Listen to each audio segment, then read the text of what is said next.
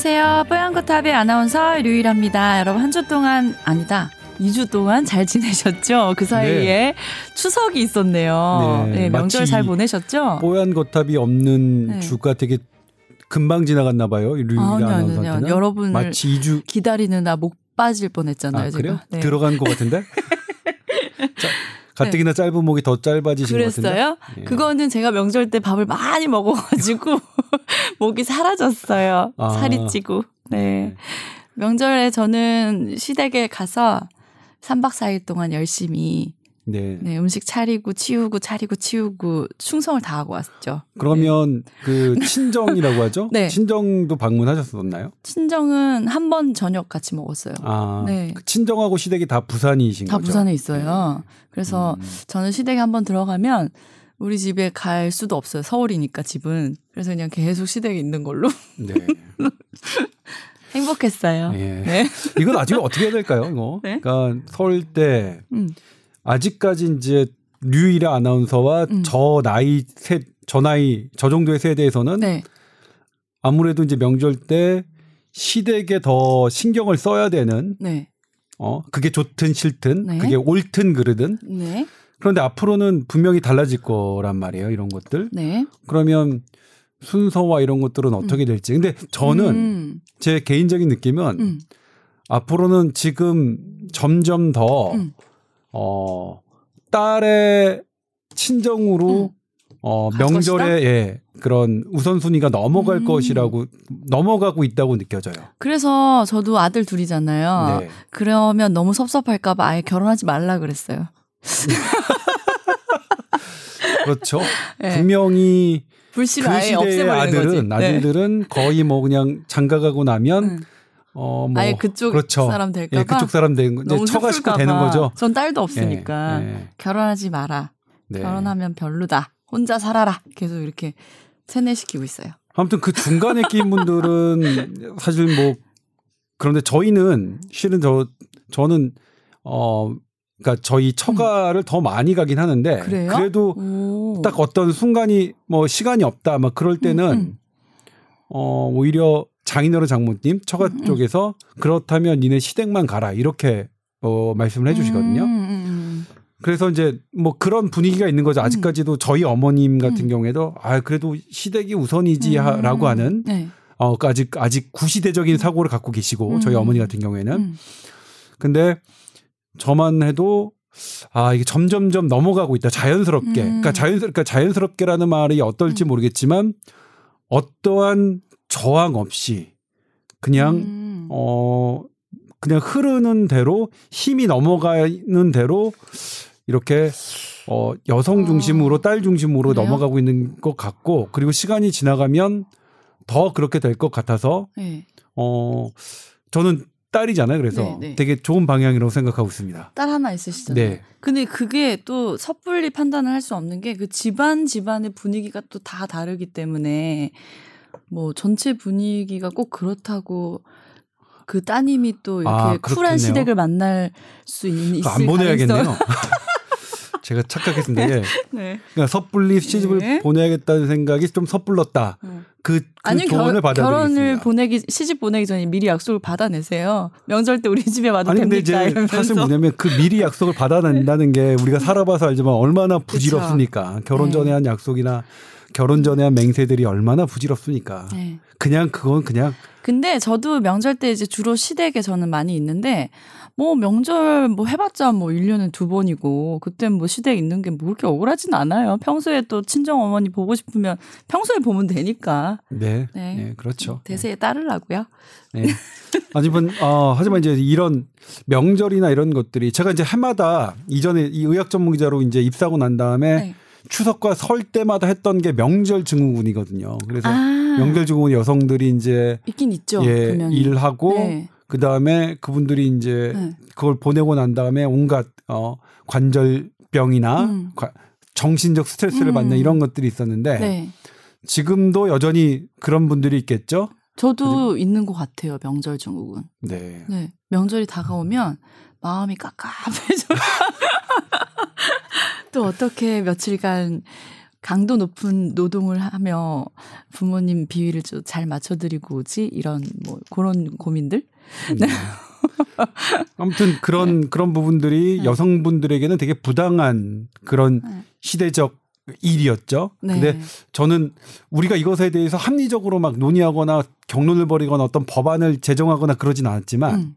만약 필요하다면 꼭 그렇게 해야겠죠. 근데 네. 그러지 않았지만 제 개인적인 느낌으로는 음. 자연스럽게 음. 좀 넘어가고 있는 게 아니냐 라는 생각을 개인적으로 그래서 선배님 이번 네. 명절 때 쿨하게 여행 다녀오시더라고요. 진짜 부럽던데요.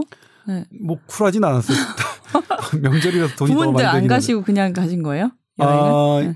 저희 그 본가만 잠깐 가서 아, 밥 먹고 어. 인사드리고 아. 그리고 갔습니다. 잘하셨네요. 그러니까 사실 처가에는 인사를 못 드렸던 거죠. 음. 어, 구시대적 사람이에요, 저는. 아니요, 아니요. 진짜 여행 가시는 분들 제일 부러워요. 그리고 솔로들 친구들하고 재밌게 놀았다 이런 애들 제일 부럽고. 근데 뭐 그게 그런 것이 주는 기쁨도 있고 네. 하지만 그런 것이, 것이 주는 음. 쓸쓸함도 있고 그러니까 맞아요. 뭐. 네. 가족들하고 있어서 저도 네, 좋았어요. 네, 그러니까요. 뭐 네. 저는 뭐 다 그게 음. 모든 것에는 음량이 있다고 생각합니다. 자, 그래가지고 이제 추석이 지났으니까 설날 올람 아직 멀었네요. 또 네. 지나니까 되게 기뻐. 한참 이제 쉴 수 있어서. 힘드셨군요. 네. 네. 자, 그러면 오늘 사연이 두 개가 있어서 사연부터 먼저 소개를 해드리고 본격 주제 또 얘기 나눠볼게요. 자, 첫 번째 사연입니다. 안녕하세요. 최근에 뽀얀거탑을 우연히 듣게 됐는데 의외로 재밌더라고요. 그렇죠. 의외로가 저 되게 약간 거슬리더라고요. 생각보다 아니요, 아니요. 재미없을 것 같은가 봐요, 우리가. 뭐 그렇죠. 그러니까 이게 메디칼 토크라고 한다면 네. 그냥 뭐 재미없을 거란 예상이 있나? 쉽게 하잖아요. 그러니까 네. 예를 들면 유리 아나운서는 음. 다른 음. 메디칼 그런 팟캐스트 방송을 듣나요? 음. 아니요, 저는 아예 팟캐스트를 잘 안 들어요. 저는 다른 의학 프로그램 이런 것들은 아예 음. 듣진 않거든요. 아, 그래요? 그러니까 제가 필요한 거나 음. 이런 것들은 음. 찾아서 뭐 그렇죠. 서적을 읽거나 아니면 음. 그분들에게 취재를 하거나 하는 거나 하더라도 다른 메디컬 방송은 듣진 않는데 왜 왜냐면 어 그냥 그거는 일반적으로 어, 몸에 좋은 아는... 소리만 음. 할 것이다. 음. 그러니까 내가 모르는 말씀들도 하겠죠. 그렇지만 이거는 어, 몸에 좋은 소리니까 당연히 귀에는 재미없겠죠. 입, 아. 그러니까 몸에 좋은 약이 입에 쓰듯이 음. 내 몸에 좋은 소리는 귀에 약간 쓸 거 아니에요. 뭐 음. 그런 마음인데 음. 그런 마음이셨다가 막상 들어보니 음. 예, 뭐 이렇게 우리가 헛소리를 많이 한다는 걸 파악하셨군요. 네, 그렇죠. 그래서 의외로라는 말이 앞으로 안 나오도록 더 열심히 해야겠어요. 네, 그렇죠. 네. 그렇죠. 그렇죠. 자, 그래가지고, 어, 애청하게 된 지 얼마 안 된 새내기 청취자라고 하시면서 사연 완전, 보내주셨어요. 완전 환영합니다. 예. 네. 네. 자, 제가 궁금한 건 뽀얀거탑에서 그동안 다루는 주제들에 비해 좀 가벼운 소재일 수도 있는데 저한테는 정말 고통스러운 고민이어서 꼭 한번 다뤄주시면 좋겠습니다 하셔서 저희가 바로 소개를 해드립니다. 두세 달 전쯤에 운전을 하다가 왼쪽 발등에 쥐가 아주 세게 나서 큰일 날 뻔한 적이 있었대요. 그게 밤길 운전이었고 또 내비를 한번 놓쳐가지고 길을 찾던 중인지라 긴장해서 그랬나 하고 넘겼습니다. 그런데 그날 이후로 쥐와의 전쟁이 시작됐습니다. 30평생 살면서 쥐가 한 번은 나봤을까? 전혀 쥐가 나는 체질이 아닌데 네. 뭐라고요? 아무튼 네. 왜 이런 일이 생기는지 모르겠어요 하시면서 평소에 운동을 뭐 그렇게 어, 격하게 하지도 않고 뭐 꽉 끼는 바지를 입는 것도 아닌데 그렇다고 일상에서 긴장할 일이 자주 있는 것도 아니고 왜 이런 건가요? 저처럼 발등이나 정강이 쪽에 쥐가 나는 것도 흔한 경우인가요? 이런 증상이 세 달쯤 되다 보니까 이제는 병원을 가봐야 하는 생각이 들다가도 이게 무슨 과에 가는, 가야 하는 건지도 모르겠고 병원 간다고 해도 뭐 심한 건강 염려증 이런 걸로 좀 성가셔 하실까봐 그것도 좀 걱정이라고 하셨어요. 이놈의 쥐를 어떻게 하면 이별할 수 있을까? 뽀얀 거탑에서 좀 알려주세요 하셨거든요. 네. 네. 제가 이 답변을 네, reference를 어, 근거를 메이오 클리닉으로 잡겠습니다. 메이오 클리닉에서는 지금 어, 이 시청자, 그러니까 청취자분이 준 사연에 대해서 메이오 클리닉이라면 어떤 답변을 할까? 네. 일단 먼저 쥐가 난다는 것은 왜 그러느냐? 음. 사실 잘 몰라요. 지금까지 음. 지금까지 우리가 원인을 잘 모릅니다. 저도 진짜 쥐 잘 나요. 그래요? 발가락이 이렇게 돼요. 아 그래요? 아 너무 많이 춤을 춰서 그런 거 아닐까요? 발가락 춤을? 누가 발 발에 쥐가 나면 이렇게 발을 뒤로 제 끼라 그러더라고요. 네, 그렇죠. 이렇게 한참 하면 풀리더라고요. 네, 맞습니다. 네. 이게 쥐라는 건 어떤 거냐면 영어로는 크램프라는 이게 단어를 써요. 뭔가 이제 막 음. 뭔가 꽉 끼고 쪼인다 뭐 이런 느낌이겠죠. 네. 뭐 이거 뭐냐면 근육이 음. 이 수축하는 겁니다. 이게 근육이 움직이는 건데 뭐냐면 내가 움직이라는 명령 없이 내 뇌에서 움직이라는 음. 명령 없이 음. 이 근육이 움직이는 거예요. 네, 근데 그러네요. 근육이 조금 움직이는 게 아니라 아주 심하게 움직여서 되게 아파서 움직이지도 네. 못할 정도로 움직이는 걸 우리가 이제 쥐가 난다고 하는 건데 네. 재미있는 거는 우리는 쥐가 난다고 표현을 하잖아요. 네. 근데 미국에서는 뭐라고 하냐면 어, 뭐라고 하지? Charley horse라고 해요. 그게 뭐 말이에요? Charley는 이제 어떤 이름이겠죠? 네. Horse. Horse는 말이죠. 네. H O R S E. 네. 그러니까 거기는 Charley 말이 났다, 말이 뛴다 이런 표현을 오. 하거든요. 우리는 쥐가 난다라고 하고 미국은 네. 말이 뛴다 뭐 이런 표현을 하는데 음. 그런데 이제 이게 보통 일반적으로 많이 일어나긴 해요. 여러 가지 이유로 어, 그러니까 원인을 잘 모른다는 것은 원인이 너무 많다는 얘기와 상당히 유사한데 음. 예를 들면 내가 근육에 어떤 피로가 있거나 아니면 내가 물을 적게 마셔서 몸 안에 수분이 부족하거나 음. 아니면 내가 식습관이 대단히 삐뚤어져서 전해질이 부족하거나 혹은 식습관은 대단히 건, 건강한데 네. 나의 콩팥 기능 전해질을 관장하는 콩팥이 망가져서 전해질이 기능이 나빴거나 어머. 혹은 갑상선의 이상이 있거나 이런 다양한 원인들에 의해서 어. 쥐가 날 수는 있는데 아 진짜요? 단순 근육 문제가 아니고요? 근데 대부분의 경우 네. 99%의 경우는 그런 특별한 원인 음. 어떤 질병에 의한 게 아니라 음. 어, 질병을 찾을 수가 없는 쥐가 남, 남입니다. 음. 그러니까 이분 같은 경우에도 특별한 질병이 없는 상태에서 쥐가 나는 것 같아요. 왜냐하면 네. 특별한 질병이 있다면 아마 쥐가 나는 것 외에 다른 관계된 다른 증상들이 있었을 테니까요. 음. 그런데 그럼에도 불구하고 이 쥐가 나, 난 것에 대해서 병원을 찾아가야 되는 상황을 메이오 클리닉에서는 어떻게 설명하느냐. 음. 이게 대단히 불편할 때, 쥐가 나는 게 네. 나, 나를 대단히 힘들게 할 때, 네. 혹은 여기 쥐가 나는 곳에 어떤 부어 있거나 음. 빨갛게 돼 있거나 어떤 특징적인 증상이 있을 때, 음. 그 다음에 음. 혹 반대로 음. 쥐가 나는 부위에 근육이 줄어들어 있을 때 우리가 아트로피라고 얘기하는데 아, 네. 근육이 이제 봤더니 오른쪽 다리는 쥐가 많이 나는데 봤더니 오른쪽 다리가 왼쪽 다리에 비해서 훨씬 가늘다. 네. 이러거나 그다음에 이번 네 번째가 자주 일어날 때. 자주. 네. 그러니까 이분은 어, 자주 일어나는 거기 때문에 해당할 수 있겠죠. 네. 그러면 병원에서 어느 과를 가야 되느냐? 네. 기본적으로 저는 내과나 신경과가 맞는 것 같아요. 네. 왜냐면 거기서 얘기했던 내 전해질이나 콩팥이나 이런 일반적인 호르몬 상태가 괜찮은지. 음. 그러니까 그 건강 검진이겠죠. 우리 건강 검진에서 다 하는 거니까 이런 건강 검진 상에서 문제가 없다면 그렇다면 그 다음부터는 뭐 괜찮은 문제니까. 음. 그럼 이제 건강상의 문제가 없는 그 다음에 이제 쥐를 나게 하는 원인은 네. 그 근육의 아주 국소적인 문제겠죠. 네 그러면 네. 근육의 국소적인 문제 중에서 어떤 게 제일 많느냐? 음. 아, 그 근육의 피로도예요. 근육의 음. 피로도는 어떨 때 많이 생기냐? 근육이 많이 발달했을 때, 음. 많이 썼을 때. 음.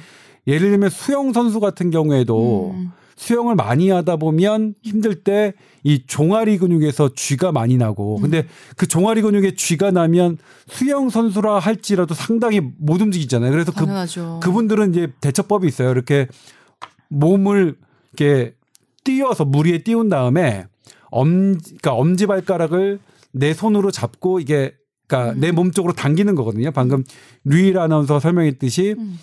그 쥐가 난 것의 반대 방향으로 내 근육을 당겨주는 것. 음. 그것이 난 쥐를 잡는 방법이거든요. 네. 그렇게 하니까 보통 그렇죠. 그래서 그렇게 쥐가 나는 자주 나는 행동을 하지 않는 게 좋다. 음. 저 같은 경우에도 종아리 근육이 대단히 발달했게 발달해서 음. 이 어떤 왜 웃어요? 아니 못 봐서 한 번도 뭐 보이진 않아요. 네.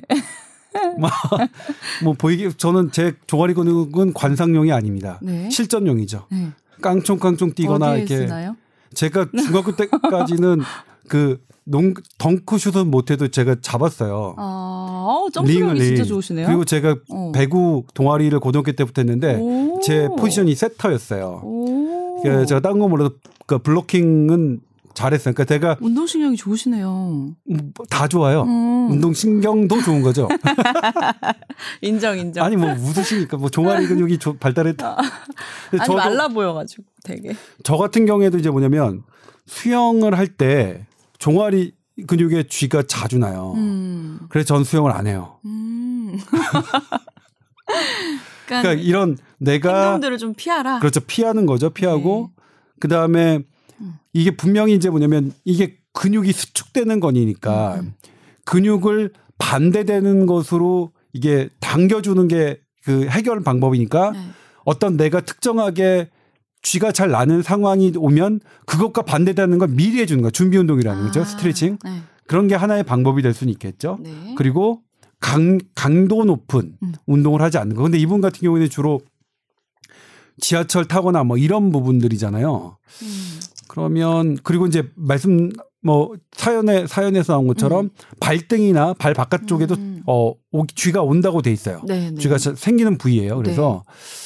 이분은 그러니까 저는요 쥐가 날 때 어떤 경우에 잘 나냐면 어 신발을 불편한 걸 신었을 때 쥐가 네. 나거든요. 네. 플랫 슈즈인데 어 구두여가지고 발에 좀 힘을 주고 이렇게 안 벗겨지게 걸어야 될 때 쥐가 네. 잘 나요. 네. 근데 이분도 혹시 신발 같은 거에 또 불편한 신발이라든지 문제가 있을 수도 있을까? 그럴 수 있습니다. 네, 이런 생각도 들고. 이건 어떤 의미에서 네. 얘기가 되냐면 근육, 그러니까 신발에 따라서 내가 사용하는 발바닥의 모양에 따라서 음. 내가 사용하는 근육의 어, 부위가 달라지고 그 부위의 강도가 달라지거든요. 네. 그러니까 내가 별로 맞지 않는 신발 신발이면 음. 그러니까 내가 쥐가 잘 나는 그 음. 근육을 음. 특정하게 더 많이 사용할 수도 있거든요. 네. 그래서 신발 같은 거 살펴보시는 거, 음. 어, 좋은, 어, 좋은 조언이라고 생각합니다. 네.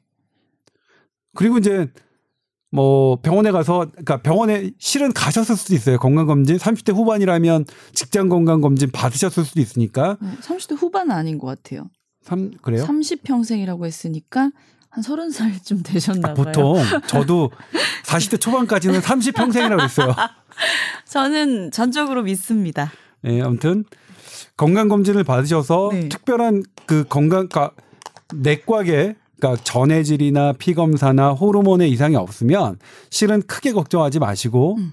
일상생활에서 내가 어떨 때 음. 어, 쥐가 잘 나는지를 좀 봐서 그 네. 행동을 회피하는 게 음. 더 나을 것 같습니다. 이분 음. 크게 걱정 안 하셔도 될 것 같고요. 네. 그리고 이분이 이제 지난주 방송에 대해서 이제 또 커멘트를 해주셨죠. 네. 동네 병원 네. 가면 음. 사실은 동네 병원에서 이렇게 친절하고 자세한 상담을 받고 싶은데 그렇죠. 실은 동네 병원에 가면 약만 띡 약, 지어주고 예, 3분 진료라고 하는 음. 것들이 뭐 행해져서 사실상 에 이럴 바에는 기다리더라도 돈이 더 들더라도 음. 대학병원 가자라는 생각 음. 들겠다는 말씀해 주셨는데 네. 저도 예전에 저희 애를 데리고 병원에 갔는데 네. 어, 2시간을 기다려서 1분 진료를 받았어요. 어, 일반 동네 병원에서요? 네. 네. 그래서 그때 정말 너무 속상해서 음. 제가 이제 막 컴플레인을 했어요. 오, 진짜요? 네. 음. 아니 그래도 체중도 재주시고 귀도 봐주셔야 되는 거 아니냐. 얘가 감기가 오래돼서 왔으면 음. 어 얘가 잘 먹는지 안 먹는지 어 음. 그거 체중으로 감별해야 되고 음. 그다음에 중이염 됐는지 아닌지 봐줘야 되는 거 아니냐 음. 했더니 봐주셨어요. 어. 그리고 저를 VIP 명단에 올리셨어요. VIP 명단인지 진상 명단인지 진상 명단이겠죠. 진상 명단이죠. 근데 잘하셨네요.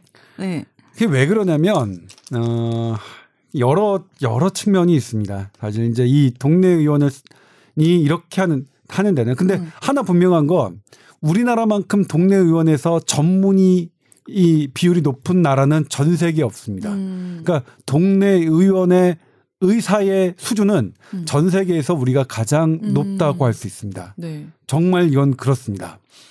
그런데 이렇게 가장 높은 수준의 사람들이 어, 만족하지 못할 정도의 진료를 하고 있는 게 현재 문제겠죠. 네.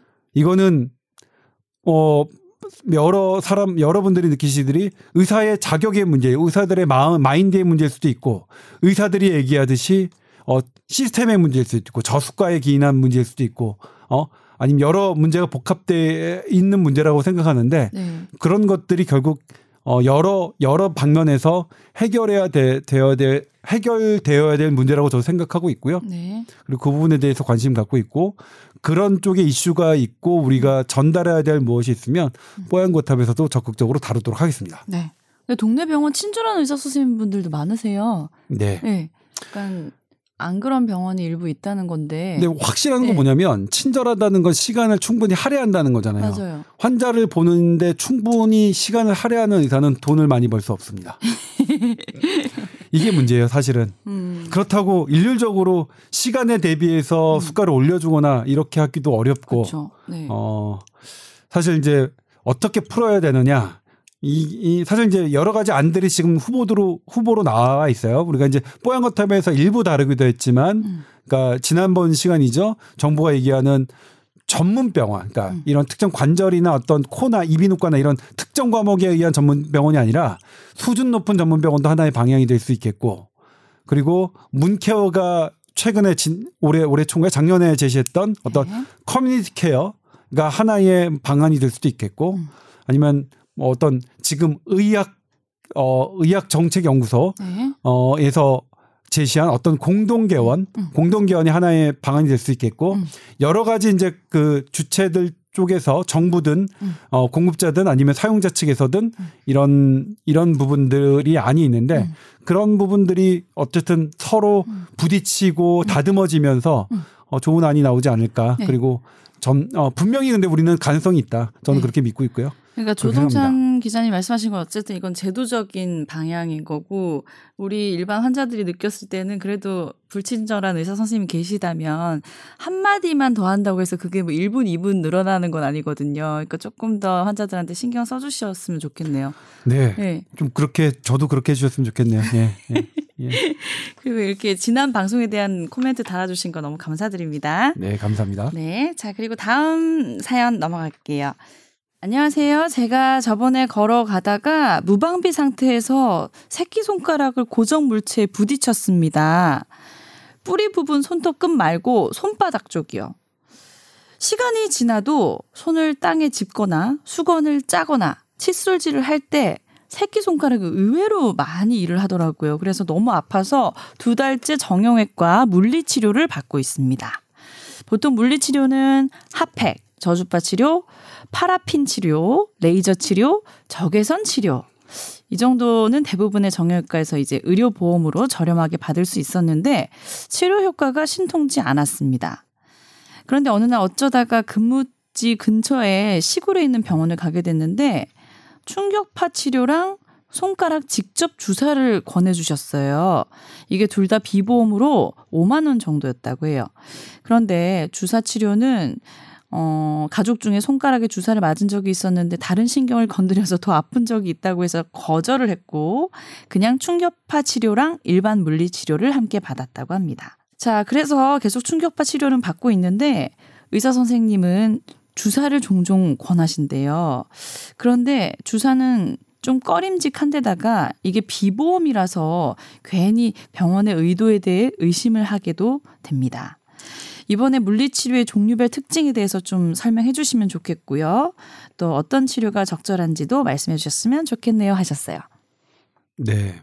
지금 뭐 물리치료가 참 이게 바로바로 효과가 안 나오잖아요. 네, 그렇죠. 해보면, 예. 그러니까 물리치료 자체는 어떤 병의 근원을 건드린다기보다는 병이 갖고 있는 어떤 증상을 옆으로 그러니까 이거 뭐지 우회적인 방법으로 좀 경감시킨다. 그걸 네. 감소시킨다는 게 이제 물리치료인데 저는 그러니까 이 핫팩 저주파 치료, 파라핀 치료, 레이저 치료, 적외선 치료 이 등등은 네. 사실 핫팩, 파라핀, 어 적외선 치료는 원리가 거의 비슷합니다. 어, 이거는 파라핀, 사실은 적외선 따뜻하게 하는 예, 거. 그렇죠. 네. 따뜻하게 해주는 거고 그리고 네. 저는 따뜻하게 해주는 것만큼 좋은 물리치료는 없다고 생각합니다. 네, 늘 주장하시잖아요. 네. 어. 몸을 따뜻하게 해주고 네. 어 그다음에 움직이지 않게 하고 음. 그다음에 저주파 치료와 어 레이저 치료는 그 조금 레이저는 조금 들어가서 음. 열을 깊숙하게 뭐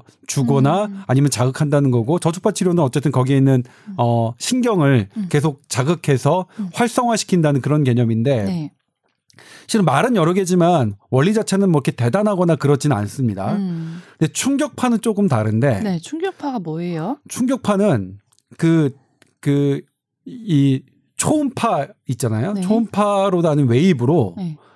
충격을 주는 거예요. 충격을 주는데 어떻게 충격을 주냐면 되게 아프게 충격을 줘요. 음. 되게 아파요. 음. 특히 아파하는 부위를 정확하게 거기다가 충격을 주면 해봤어요? 정말 아프거든요.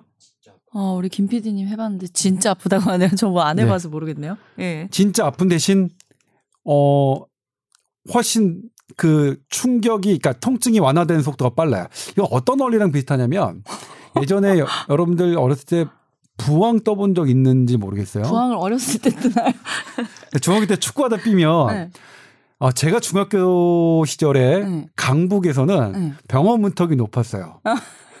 그러니까 예를 들면 전 국민 의료보험 지정이 되기 전에는 네. 병원 문턱 정말 쉽지 않았어요. 어, 저는 그래서 전 국민 의료보험 당연 지정제 음. 이게 딱 됐을 때 아 이게 얼마나 이 서민들의 병원 문턱을 낮게 했는지를 음. 좀 체감할 수 있는 그런 세대라고 음. 할수 있는데 그래서 그때는 뭐냐면 침수론에 가요. 네. 지금은 그분들이 면허가 없으면 뭐 무자격 의료자가 되겠지만 그분들이 이제 부항을 막 이렇게 또 막 이렇게 뭐냐면 그 거기다가 음. 아픈 부위에다가 침을 막 맞아요. 해요. 그럼 거기 그리고 거기다가 나쁜 피를 네. 뽑는다고 하죠. 근데 저는 그 나쁜 피라는 것을 인정하지 않습니다. 지금은. 그 정맥 피일 뿐이에요. 네. 근데 그게 왜 낫느냐라는 원리가 똑같다고 생각해요. 충격파가. 음. 음. 그러니까 아픈 부위를 다른 부위에 통증을 줘서 음. 침막 하는 게 아프잖아요. 음. 정말 아프거든요. 부엉 뜰 때도. 네. 아프니까 너무나 아프게 하는 다른 자극을 주면 우리 몸에서 그 부위, 아픈 부위에 그 통증을 감지하는 세포의 세팅이 달라지는 원리거든요. 음. 똑같아요. 그러니까 뭐가 음. 제가 이제 유일 아나운서 여기를 되게 꼬집어요. 앞에 네. 꼬집는데 그 옆에서 누가 막 때린다면 여기를 막 때린다면 음. 꼬집는 게 아픈 게 덜, 덜해지잖아요. 네. 그런 똑같은 거예요. 그러니까 우리 우리의 통증의 이 이 맥 그 세포들은 항상 신호를 가까운 척소신경, 척소신경은 뇌로 보내거든요. 그 부위에 어떤 다른 거를 먼저 보내서 먼저 보내서 그 원래 있던 어 통증이 좀 덜하도록 덜까 어. 똑같이 유지되더라도 그런 원리인데 네. 이걸 이제 페이크라고도 하고 마스킹이라는 단어도 쓰는데 사실은 마스킹이라는 단어는 상당히 우리 그러니까 신경 영역에서는 중요한 겁니다. 그러니까 음. 통증을 줄이는데 되게 중요한 역할을 하는데 음. 근데 저도 충격파는 되게 좋아요. 그러니까 제가 어 다리가 자, 뭐 잘못 그러니까 잠을 잘못 자서인지 아니면 근육량이 너무 많아서인지 자고 일어났더니 택시를 못 탈 정도로 다리가 아팠거든요. 네. 그래서 이제 병원에 가서 어 충격파를 한 번 딱 받았는데 네. 받자마자 이제 걸어 걸을 수 있었어요. 기적이다. 와, 어 저도 놀라웠어요. 물론 이거는 이제 하나의 전제 조건은 뭐냐면 음.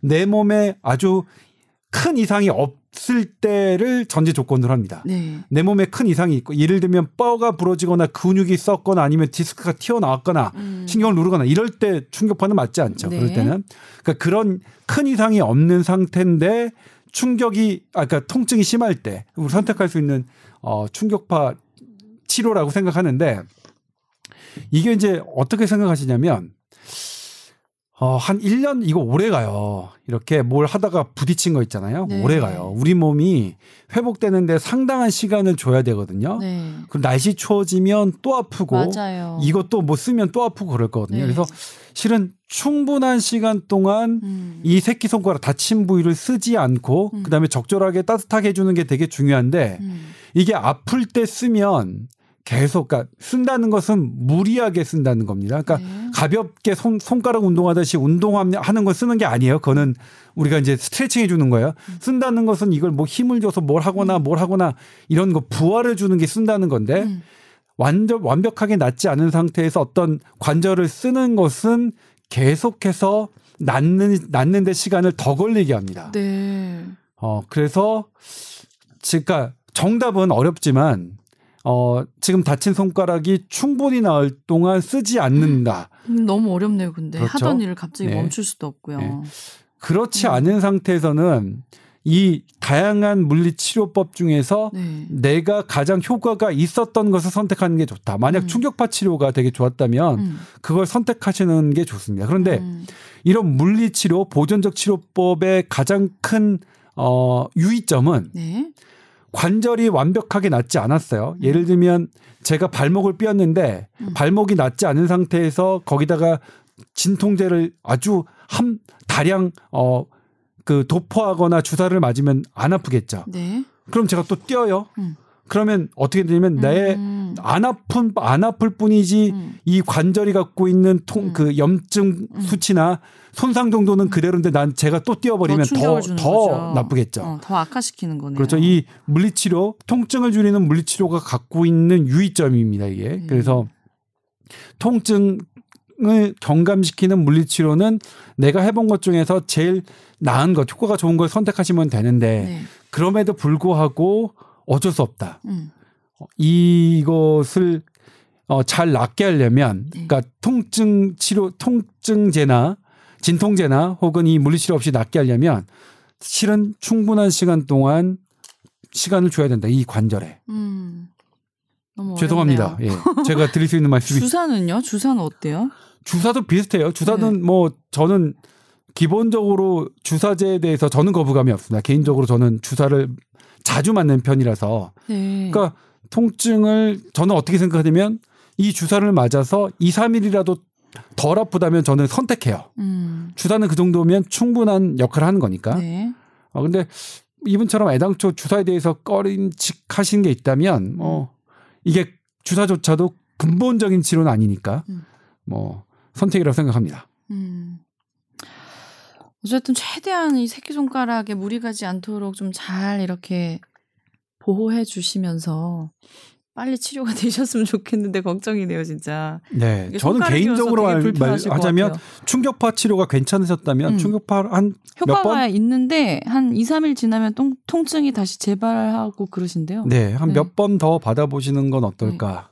네. 네. 개인적인 추천입니다. 어쨌든 시간이 좀 오래 걸린다고 하니까 꾸준히 한번 받아보시면 차도가 있지 않을까 싶습니다. 네. 네. 충격파 추천입니다. 자, 그리고 오늘 본격 주제는요. 아, 우리 조동찬 기자님께서 8월 31일 날 SBS 8시 뉴스에서 보도를 해드린 기사가 있었는데요. 템플스테이 뇌를 활성화시키고 뇌 건강에 아주 효과가 있다라는 연구 결과가 있어서 기사를 내셨죠? 네. 네. 저는 이, 이 템플 스테이에 취재를 하면서 네. 일을 하잖아. 일을 하는 건데 보통 일을 하면 제가 막 소모되는 그런 느낌을 많이 받았는데 음, 음. 이 템플 스테이만 이 취재만큼은 음. 뭔가 음. 일을 하면서 좋았어요? 제가 충전이 되는 느낌을 받았고요. 아, 저 옛날에 이제 방송하면 힘들잖아요. 근데 잘생긴 연예인 인터뷰로 가는 건 진짜 즐겁더라고요. 아. 그런 저도 이제 예, 그렇죠. 이 게다가 제가 의도하지 않았지만 네. 템플 스테이를 취재하러 가려면 사례자들이 있어야 되잖아요. 네. 사례자분을 좀 있었으면 좋겠다. 실제로 참겨 참 참석하셨던 참가하셨던 그런데 이제 공교롭게도 그 네 분의 탐 참가자가 음, 음. 어 20, 30대 젊은. 여성분들이던데요? 예. 네. 예, 맞아요. 사, 봤어요. 아, 네. 그, 그, 그 러니까 봤어요, 제가. 어, 저로서는 네. 뭐 아, 뭐야? 제가 너무 좋아하는 환경이죠.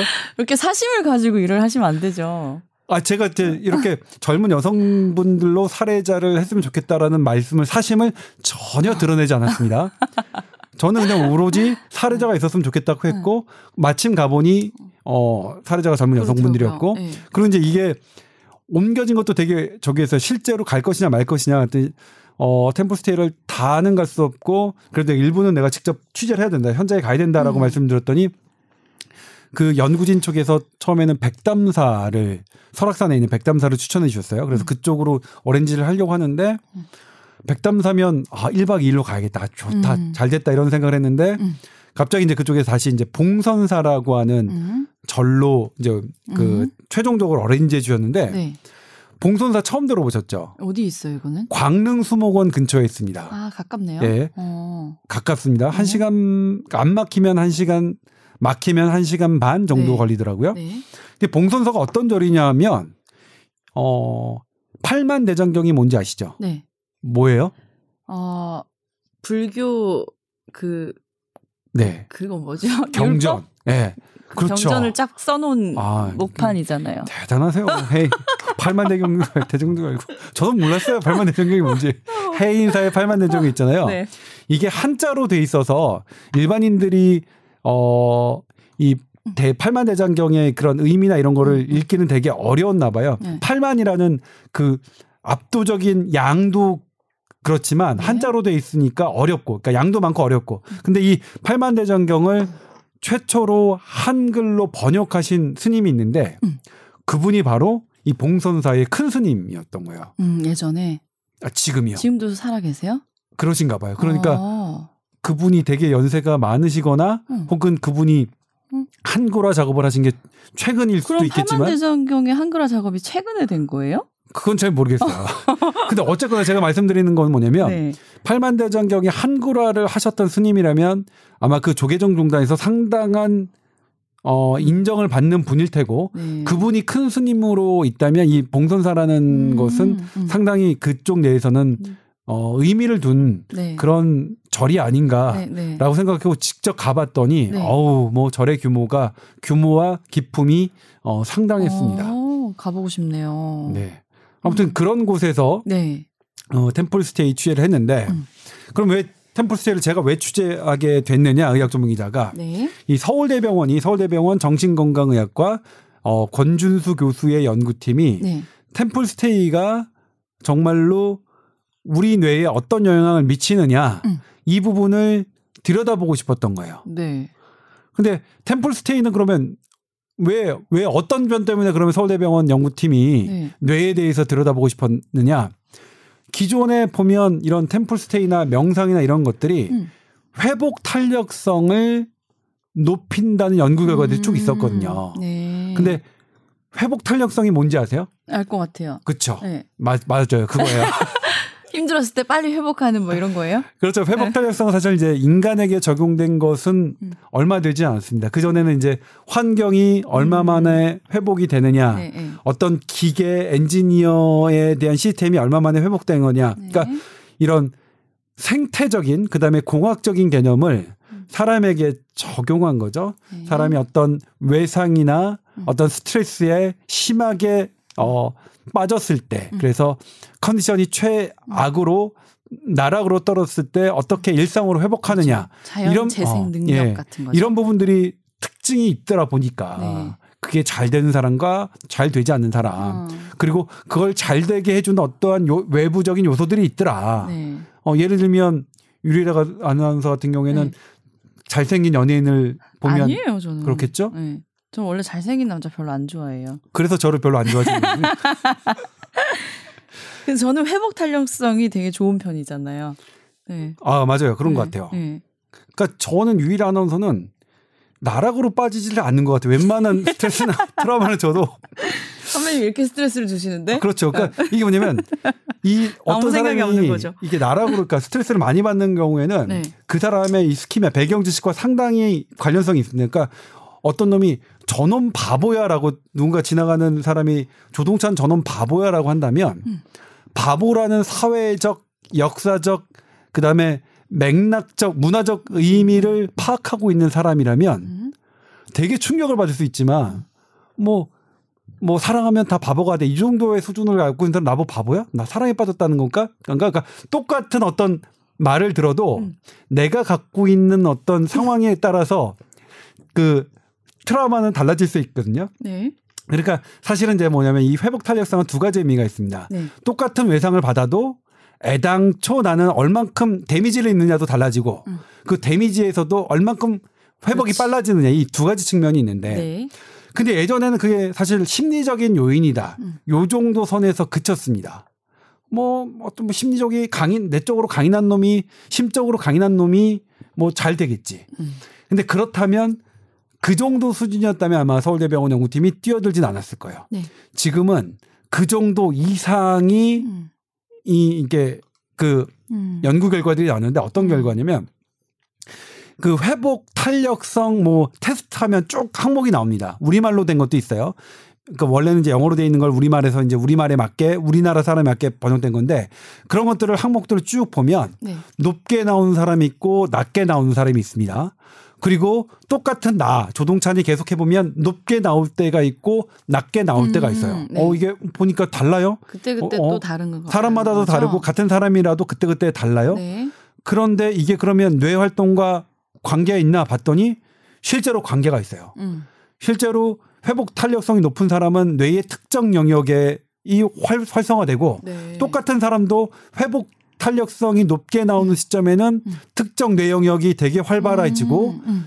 그다음에 회복 탄력 그 지수가 낮게 나올 때는 음. 그뇌 부위가 활성이 떨어지는 게 이게 지금 연구 결과들이 나오고 있어. 아. 바꿔 말하면 어, 인위적으로 회복 탄력성을 높일 수 있다는 뜻이네요. 그렇죠. 네. 그러니까 이 회복 탄력성과 관련된 게 단순히 심리적인 것에서 벗어나 우리 뇌에 기반한 어떠한 어 일련의 작용일 수 있겠다라는 게 나오겠죠. 네. 여기서 이 서울대 연구팀은 템플스테이에 이제 주목을 합니다. 왜?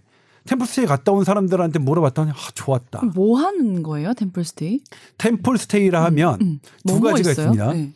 그냥 절에 들어가서 단순하게 그냥 쉬다 오는 거예요. 음. 그냥 아무 저기 그런 프로그램 없이 네. 어 그거는 근데 어떤 산에 가서 쉬는 것 예를 들면 어떤 별장에 산에 있는 음. 별장에 가서 쉬는 것과 별로 차이는 없겠죠. 네. 그래서 여기서 한 템플 스테이는 그렇게 단순하게 절에 들어가서 그냥 지내는 것과 비교해서 절에 들어가서 어떤 프로그램에 참석하는 거죠. 대표적인 게 108배. 108배 절하기. 108배 108번 절하기. 네. 그다음에 명상하기. 음. 그다음에 거기 이제 차 마시는 게 있어요. 아. 같이 뭐 해가지고 뭐 차 마시면서 네. 차 마시는 것도 그게 그냥 저희 저랑 류일아 아나운서가 음. 어떤 찻집에 가서 차 마시는 것과 좀 다르더라요. 음. 거기서 그, 잡, 잡담하고 이런 게 아니라 일부러 좋은 말 하기 그런 그렇죠. 거 하던데요. 그러니까 네. 최대한 그렇죠. 뭐 그러니까 뭐 한 원샷 안 하고 저 같은 경우에는 커피 거의 원샷 하잖아요. 차를 왜 이렇게 원샷을 해요? 그러니까 참 잘못되게 살고 있어요. 예, 저는 원샷 하는 게 아니라 대단히 천천히 마시고 음. 천천히 마셔야 이 향과 따뜻함을 더 오래 느낄 수 있다고 음. 그분들은 말씀하시는데 음. 그다음에 이제 밥 먹는 것도 있는데 음. 이밥 먹는 것도 어떤 거냐면 밥을 내가 반찬하고 이런 건 특별하지 특별하지 않아요. 네. 그러니까 오히려 저는 템플 스테이를 할 때 제가 내가 과연 이 3박 4일 동안 이 밥을 견딜 수 있을까? 음. 그 정도로 그러니까 고기 반찬이 없어서 음. 그다음에 그 뭐 그렇긴 하지만 반찬과 밥은 특별하지 않는데 네. 먹는 방식이 약간 다른 게 이제 뭐냐면 본인이 본인이 먹을 만큼만 떠야 되고 그쵸? 밥을 먹는 동안에 말을 하지 않더라고요. 음. 말을 하지 않고 그냥 먹는 거에만 집중하는 네. 그다음에 남김없이 다 먹는 네. 뭐 이런 게 있었고 네. 이런 것들인데 이렇게 템플 스테이에 참가하는 사람과 네. 어 비교해서 어떤 사람과 비교했냐면 같은 절에서 음. 같은 템플에 머물지만 이 템플 스테이에 참가하지 않는 않는 사람. 네. 이거 이건과 이, 이거를 비교했어요. 네. 그래갖고 이제 어떤 어떤 걸 봤냐? 일단 회복 그 이 템플 스테이에 참가하기 전에 음. 회복 탄력성 지수를 측정했습니다. 네.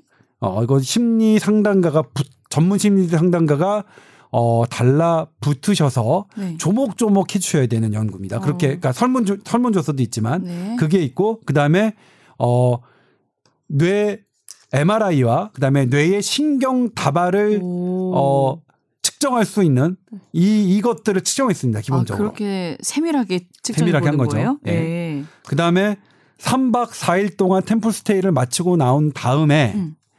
똑같이 회복 탄력성 지수와 음. 그 다음에 이걸 했습니다. 이 최첨단 MRI와 이 신경 신경망 DTI라고 하는데 DT 신경망을 검사하는 것을 했고 그 다음에 3개월 후에도 또 해봤습니다. 근데 3개월 후에는 어, MRI하고 DTI는 못 해봤어요. 왜냐면 이것까지 하는 건 돈이 너무 많이 들거든요. 그래서 3개월 후에는 어, 신경 회복 탄력성 지수 이렇게 한 거죠. 그래서 이제 결과를 봤더니 네, 어떻게 나왔나요? 일단 이 템플 스테이에 참가했던 사람들의 그 템플 스테이 전 참가 전에 회복 탄력성 지수 그다음에 네. 뇌 MRI 그다음에 DTI 이 지수들은 일반 사람과 별로 다르, 다르지 않습니까? 음. 그냥 보통이었습니다. 음. 그런데 3박 4일 동안 템플 스테이를 하고 났더니 음. 회복 탄력성 지수가 커졌고요. 두, 두 그룹 전부 다. 네. 그 다음에 어, MRI에서 이 회복 탄력성에 관여되는 뇌 부위의 활성도도 훨씬 더 증가됐는데 네. 폭은 템플스테이 프로그램에 참가했던 사람들에게서 더 컸습니다. 어. 그러니까 이건 이 의미는 뭐냐면 네. 단순히 산에 가서 음. 다른 사람 어 그렇죠. 네, 그런 어, 것보다 그런 그런 것도 분명히 네? 일상보다는 훨씬 더 회복 탄력성 지수를 높게 하고 회복 탄력성과 관계된 나의 뇌를 활성화시킨다. 네. 하지만 그것보다 더 음.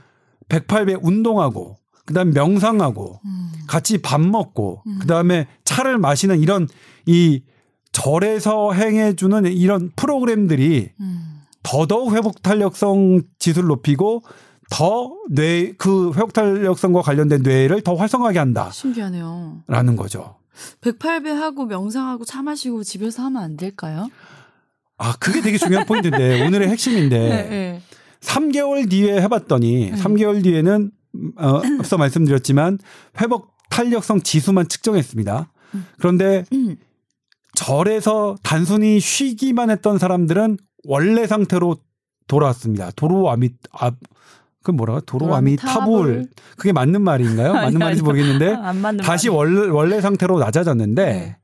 템플 스테이 프로그램에 참여했던 사람들은 회복 탄력성 지수가 여전히 높게 유지된 상태였습니다. 네. 그래서 이걸 연구팀이 왜 그런지를 음. 분석했더니 네. 바로 그 부분이에요. 어. 그러니까 이 템플스테이 프로그램에 참여했던 사람들은 집에서 짬짬이 네. 명상하거나 108배 절하거나 응.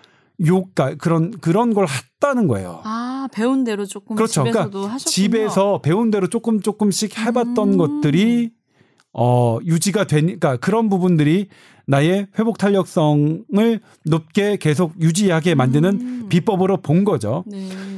그러니까 이 산에서 음. 아주 그러니까 공기 좋고 이 우리 내가 갖고 있던 일상의 스트레스를 음. 어과 그러니까 차단된 나의 일상의 스트레스에서 차단된 어떤 것에 가는 것 자체도 되게 좋지만 네. 거기서 어떠한 운동을 하고 108배 사실 운동이잖아요. 음. 저 운동이고. 진짜 힘들어 해보셨어요? 저 해봤거든요. 전, 전 해봤죠. 네. 저 성당에서도 108배를 자주 해요. 아 그래요? 그러니까 피정이라고 하는데 음. 이제 겨울에 그러니까 여름에는 캠프를 하고 음. 겨울에는 이제 피정이라고 해서 어떤 수도원이나 네. 어떤 성당에 가서 어 조금 그런 그런 정적인 그런 신앙심을 도, 도, 음. 도 우게 하는 그런 활동들을 하는데 음. 거기서 자주 108배를 합니다. 그러니까 제가 음. 학생 때 108배를 음. 자주 당했고 음. 제가 교사일 때도 108배를 학생들에게 자주 시켰습니다. 왜, 왜 시켰냐면 108배 절하면서 되게 좋았거든요. 그 절에서 하는 것처럼 바닥에 이렇게 절하는 방식으로 하는 거예요? 네, 바닥에 절하는 방식인데 어, 스님이 서, 설명, 절에서 하는 방식과 동일한지 모르겠지만 108배 절하는 걸 저는 수녀님한테 배웠고 음. 수녀님이 가르쳐 주신 대로 학생들에게 이제 음. 지도를 했었는데 네. 물론 그 학생들이 제가 지도했던 학생들이 유일 아나운서보다 나이가 많으니까 네. 뭐 지금 학생들 같이 늙어가는 처지였죠. 지금 생각 지금 따져 보면 네. 그런데 그렇게 하는 것들 이 일상에서 하는 것들 일상에 꼭꼭 절은 아니더라도 절에서 그러니까 절이라고 하는 것은 실은 꼭 절이 아니라 음. 어떤 공기 좋고 음. 어 나의 일상에서 스트레스와 좀 단절된 어떤 곳이겠죠. 음. 그곳에서 하는 게 더 좋지만 음. 꼭 그곳이 아니더라도 나의 그냥 스트레스에 노출된 스트레스와 연결된 나의 일상이라 하더라도 어 그냥 그렇게 108번 절하고 그다음 명상 명상하는 것은 저도 이번에 처음 배웠는데 저도 예전에 성당이나 이런 다닐 때 명상을 조금 배우긴 했는데 이번에 이제 템플 스테이에서 하는 명상은 어, 제가 배웠던 명상과는 조금 다르더라고요. 음. 예전에 제가 배웠던 명상은 어떤 의미 없는 단어들을 막 이렇게 막 말해서 그 딴, 딴짓을 못하게 한다거나 혹은 배꼽 밑에 있는 단전에 집중을 해서 호흡하는 것이었다면 음. 이번에 그 템플스테이에서 이 참가자들의 하는 걸 봤더니 그냥 숨 쉬는 것, 음. 숨을 들이쉬고 내쉬는 것에 그냥 집중하고 딴 생각이 나면 딴 생각이 나게끔 그냥 내버려 두고 음, 음. 뭐 잡음이 난다 뭐 어떤 누가 옆, 옆 사람이 뭐 시끄럽게 한다 그냥 그대로 둔 상태에서 그러니까 음. 외부 자극은 인정한 상태에서 계속 그냥 나 내가 쉬고 내쉬는 이 숨 숨에만 집중하자 뭐 이런 이런 거더라고요. 그러니까 이게 어 그쪽에서는 이미 알려진 건지 모르겠지만 저는 새로웠습니다. 저에게는 음. 저는 과거 10, 10, 10여 년 전, 그러니까 어 고등 그러니까 대학생 때 어, 그 교리 교사를 하면서 배웠던 명상법에서 그쳐 있는 상태니까 저는 음. 뭐 그런 거였는데 그런 부분들이 어 어떤 일상에서도 효과를 발휘할 수 있다 라는 것이 이번 연구의 중요한 어 의미라고 할 수 있겠습니다. 음. 그러면 그런 요소들이 이제 여기 한정적으로만 있는 게 아니고 또 다른 것들도 많이 있을 수 있으니까 어, 연구는 되지 않았지만 어떻게 보면은 회복 탄력성을 높일 수 있는 행동들을 본인만의 스스로 이제 방법들을 개발하는 것도 좋겠네요. 네, 그렇죠. 네. 근데 이제 이 연구를 주도했던 권준수 교수와 여러 말을 했는데 교수님이 이제 논문으로 쓴 논문으로 쓰는 내용은 딱딱 떨어지는 것밖에 쓸 수가 없거든요. 그러니까요. 그러니까 네. 교수님 어땠어요? 그랬더니 아, 설문지 중에 두 가지 의, 의 그러니까 그러니까 본인이 예상하지 못했던 것들이 지문이 많이 나오는데 음. 하나가 밥을 먹는 게 되게 좋았다. 그러니까 보면 음. 그래서 제가 밥 먹는 걸 꼭 찍자고 했는데 음.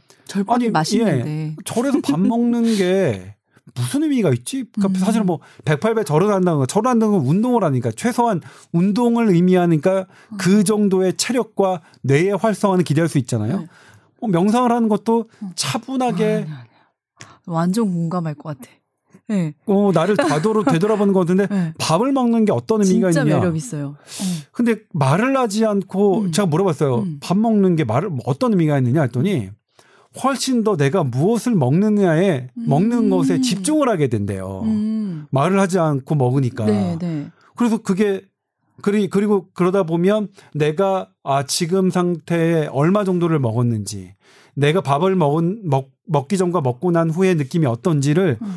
훨씬 더 잘 깨달을 수, 수 있겠대요. 근데 네. 이 부분은 제가 인터뷰에 못 넣었어요. 왜냐면 어. 이걸 그러니까 쓸 수가 없어서 아 그, 그래서 아 밥을 말하지 않고 먹는 것. 아 그게 그러니까 그게 오롯이 내가 먹는 게 나에게 주는 의미를 어, 개, 어, 어떻게 들여다보는 그런 의미였던 것 같다고 참가자들이 많이 얘기해서 음. 그래서 이제 권준수 교수가 교수님께서 저한테 이렇게 말씀해 주시고 자기도 의외였다고 그러더라고요. 또 더 중요한 건 이 분들이 이제 우리가 일상생활에 되게 빨리빨리 돌아가잖아요. 음. 그런데 이제 여기서는 느리게 템포가 느리게 돌아가는 건데 이 느린 템포를 일상에서 해보는 게 되게 좋은 것 같다. 음. 그러니까 그냥 뭐 그렇네요. 어, 그러니까 느리게 해보는 게, 그러니까 되게 여기서 전 그 되게 어떤 음, 걸 느꼈냐면 빠르게 빠르게 움직이는 게 사실 손가락 빠르게 빠르게 움직이는 게 나의 근육을 더 많이 쓰고 더 많이 쓰니까 뇌 뇌를 더 많이 활성화시킬 것 같은데 음. 반대로 느리게 천천히 해야만 활성화되는 뇌 부위가 분명히 있는 것 같다. 음. 저는 이게 회복 탄력성의 뇌가 아닌가. 음. 우리가 너무 스트레스 받고 빨리 빨리 빨리 하고 하는 하면서 사용하는 뇌가 분명히 있긴 한데 반대로 천천히 생각하고 말하지 않고 천천히 무언가를 생각하고 들여다보는 때야만 활성화돼야 되는 뇌가 있고 네. 그게 어 회복 탄력성에 관여하는 전 전두엽과 두정엽의 네. 뇌부위가 아닌가 네. 저는 개인적으로 생각했습니다. 그러니까 이 부분 아직 그 밝혀지지는 않았어요. 제 네. 개인적인 느낌이었는데 네. 그런 면에서 어 우리 뽀얀 거탑의 주제로 삼기에 충분하지 않, 나 이렇게 생각을 했습니다. 네. 근데 이게 쉽게 말하면 그냥 우리가 엄청 스트레스 받고 열심히 일하다가 갑자기 이제 휴식이 필요하고 좀 아무 생각 없이 쉬면 또 이게 좀 회복이 되고 그런 개념이 약간 확대된 느낌 아닐까요? 네. 네. 예, 그런 개념이 이제 확대된 느낌인 거 맞는데 권준석 교수님이 또 하나 이제 중요한 포인트를 지적해 주신 게 뭐냐면 그런데 이거는 훈련을 해야 되는 것 같다. 오. 어. 그러니까 이게 훈련이 되면 될수록 그러니까 이게 템플 스테이에 더 많이 참여 이건 이건 연구 결과에 나오는 건 아닙니다. 네. 그러니까 교수님이 저한테 개인적으로 해 주신 말씀인데 동차나 개인적으로 하시는 말씀이 동차나라고 하세요. 이게 훈련이 돼야 되는 것 같아. 음. 그러니까 훈련이 그러니까 이게 우리가 회복 탄력성 느리게 생각하고 뭐 느리게 차분하게 하는 것도 저절로 되는 게 아니라 훈련을 자꾸 반복하고 그렇죠. 이렇게 해야 되는 게 그러니까 여러 번 참석했던 사람들 더 많이 했던 사람들 일상에 노력했던 사람들한테 더 잘 나와. 음. 어 그러니까 이렇게 템플 스테이의 요소를 일상에 음. 적용하는 것도 음. 그냥 계속 노력하고 반복하고 네. 훈련을 해야 되는 일이다. 뭐 그런 말씀 해주셨어요. 음. 배워보고 싶네요. 어떤 방법들인지. 아니 이제 막상 보면 이렇게 네. 못할 거 음. 대단히 어려운 방법은 아니고 108배 네. 절을 하는 거는 네. 어 절을 하는 건데 되게 느리게 해요. 그러니까 이게 후다닥 그러니까 세배하듯이 어린애들이 아. 세뱃돈 받으려고 후다닥 하는 게 아니라 천천히, 천천히. 하고 음. 그다음에 명상 같은 경우에도 명상 사실 뭐눈 감고 아무것도 안 하는 것 같죠. 네, 그냥 네. 뭐 그런 거고 차 마시는 것도 저도 그래서 그다음에 이제 천천히 마시는 거, 제가 커피를 벌컥벌컥 마시잖아요. 천천히 마셔봤더니 천천히 마시는 게 확실히 향은 더 많이 느끼는 것 같아요. 음. 그런 부분. 그 다음에 밥 먹, 밥 먹을 때 말하지 않는 것. 그러니까 누구랑 같이 있을 때는 불가능한데 음. 혼자 먹을 땐 한번 음. 이렇게 저는 혼자 밥 먹을 때는 늘 무언가를 보면서 음. 하거든요. 그러니까 재미있는 프로그램이나 어떤 유튜브로 이 부분이 의외예요. 왜 보통 그냥 대화를 많이 하면서 즐겁게 먹어야지 식사 시간이 더 즐겁다 뭐 이렇게 얘기하잖아요. 네. 근데 아무 말도 하지 말고 이렇게 무미건조한 상황에서 밥만 먹어라. 그 약간 아, 그러니까 저도 그래요. 그러니까 네. 그 부분이 근데 참가자들이 네. 그렇게 되게 인상 깊었다라고 음. 하는 항목으로 많이 꼽았으니까 음. 꼽으셨다니까. 그래서 저도 직접 물어봤는데 그렇게 말씀하시더라고요. 음. 그러니까 뭐 그런데 일상에서 뭐 우리가 그렇게 하기는 어렵겠죠. 밥은 즐겁게 먹어야만 그 얻는 것도 꽤 많을 겁니다. 그런데 가끔은 가끔은 이렇게 혼자 아무 말도 하지 않고 네. 오롯이 이제 밥에 내가 먹는 음식에 집중하는 시간도 우리는 필요할 수 있다. 어. 그 음식의 종류는 좀 차이가 있어서 이게 다른 효과가 다른 것도 있지 않을까요? 뭐 그럴 수도 있겠네요. 예를 들면 제가 좋아하는 뭐 이렇게 우리는 스팸 구워 먹고 막 그러는데 절에 가면 이렇게 자연식 뭐 이런 거 그렇죠. 네, 먹으니까 훨씬 좋을 뭐 그럴 수도 있겠네요. 예, 네, 그럴 수도 있겠네요. 그런 차이도 있을 수 있겠네요. 네. 만약 예를 들면 지글지글 지, 막 응. 끓고 있는 불고기라면 음. 어우 그냥 뭐 맛있겠다. 예, 그냥 그렇게 오롯이 이제 이 먹는 것에 집중하기는 조금 네, 어려울 수도 되니까. 있겠네요. 예. 네. 네, 그럴 수 있겠네요. 예. 네. 회복 탄력성이 뭔진 모르겠지만 어쨌든 어 훈련을 통해서 이 지수를 높일 수 있다니까 마음이 힘들거나 이렇게 좀 어려운 분들은 좀 이런 음, 시도를 해보는 것도 나쁘진 않겠네요. 네. 그러니까 예전에 이제 제가 본과 3학년 때 저희 네. 지도 교수님한테 정신 분석을 받았어요. 음. 그러니까 정신 분석을 학, 그러니까, 그러니까 수업으로 받는 거죠. 근데 조건이 이제 너의 비밀은 다 보장되지만 다 솔직하게 얘기해라. 근데 저는 지금 보장이 될까? 그 레지던트 선생님들은 다 읽은 거 아닐까 네. 봐요. 그럼 온갖 거 다 얘기하거든요. 네. 근데 이제 그때 그 저를 분석해 줬던 선생님이 저한테 하신 말씀이 너는 너무 잔이 너무 많이 차여 있다. 그래서 조금만 뭔가가 시 들어와도 넌 넘친다. 음. 그러니까 너 어떻게 되냐? 평소에 그걸 계속 퍼내야 된다. 퍼내야 된다라는 말. 그게 저는 지금 개념의 회복 탄력성이 아닐까 싶어요. 엄청 철학적으로 풀어내셨네요. 그 결과를. 네, 그러니까 그 정, 예, 정신 분석학적으로 음, 해주신 거죠. 네. 그 교수님께서 직접 저에게 해주신 네, 말씀입니다. 네. 그 제가 했던 그, 그 설문지 네, 고백서인가요? 그 네. 고백서에 해서 음. 어뭐 조 선생은 조 학생은 음. 이렇게 해서 이렇게 하는 게 좋은 것 같고 뭐 이런 건 뭐 이런 이런 것 같고 음. 하는 건데 그렇게 계속 내, 내 마음에 있는 차, 채워져 있는 잔을 비워내야 어떤 스트레스에 왔을 때 넘치지 않는 것. 이런 것이 지금 현대 정신과학이 말하는 회복 탄력성이 아닌가 이런 생각도 해봤습니다. 그렇네요. 네. 뭐 네. 누구나 다 스트레스는 가지고 사니까요. 그렇죠. 네. 이런 회복 탄력성을 키울 수 있는 방법들이 있다니 시도해 보시는 것도 좋을 것 같고 또 스트레스 없이 즐겁게 살아야지라고 노력하는 것도 참 중요할 것 같습니다. 네, 그게 네. 이제 유일한 아나운서의 가장 큰 장점이죠. 아니, 저는 아주 작게 받아들이는. 네, 노력을 하는 사람이 아니라 그냥 아무 생각이 없는 사람인 것 같아요. 아주 작게 받아들여서 네. 이를테면 얼마 전에 세계 회사에서 선배가 큰 스트레스를 주셨는데도 딱 돌아서면 딱 웃어 웃어 네, 아무 생각 없이 웃고 나와. 돌아서면 이질이 네, 그런 거죠. 예, 그런 거죠. 네. 예. 그러니까 저는 어떻게 보면 네. 이게 훈련이 된 사람일지도 모르겠네요. 그렇죠. 네.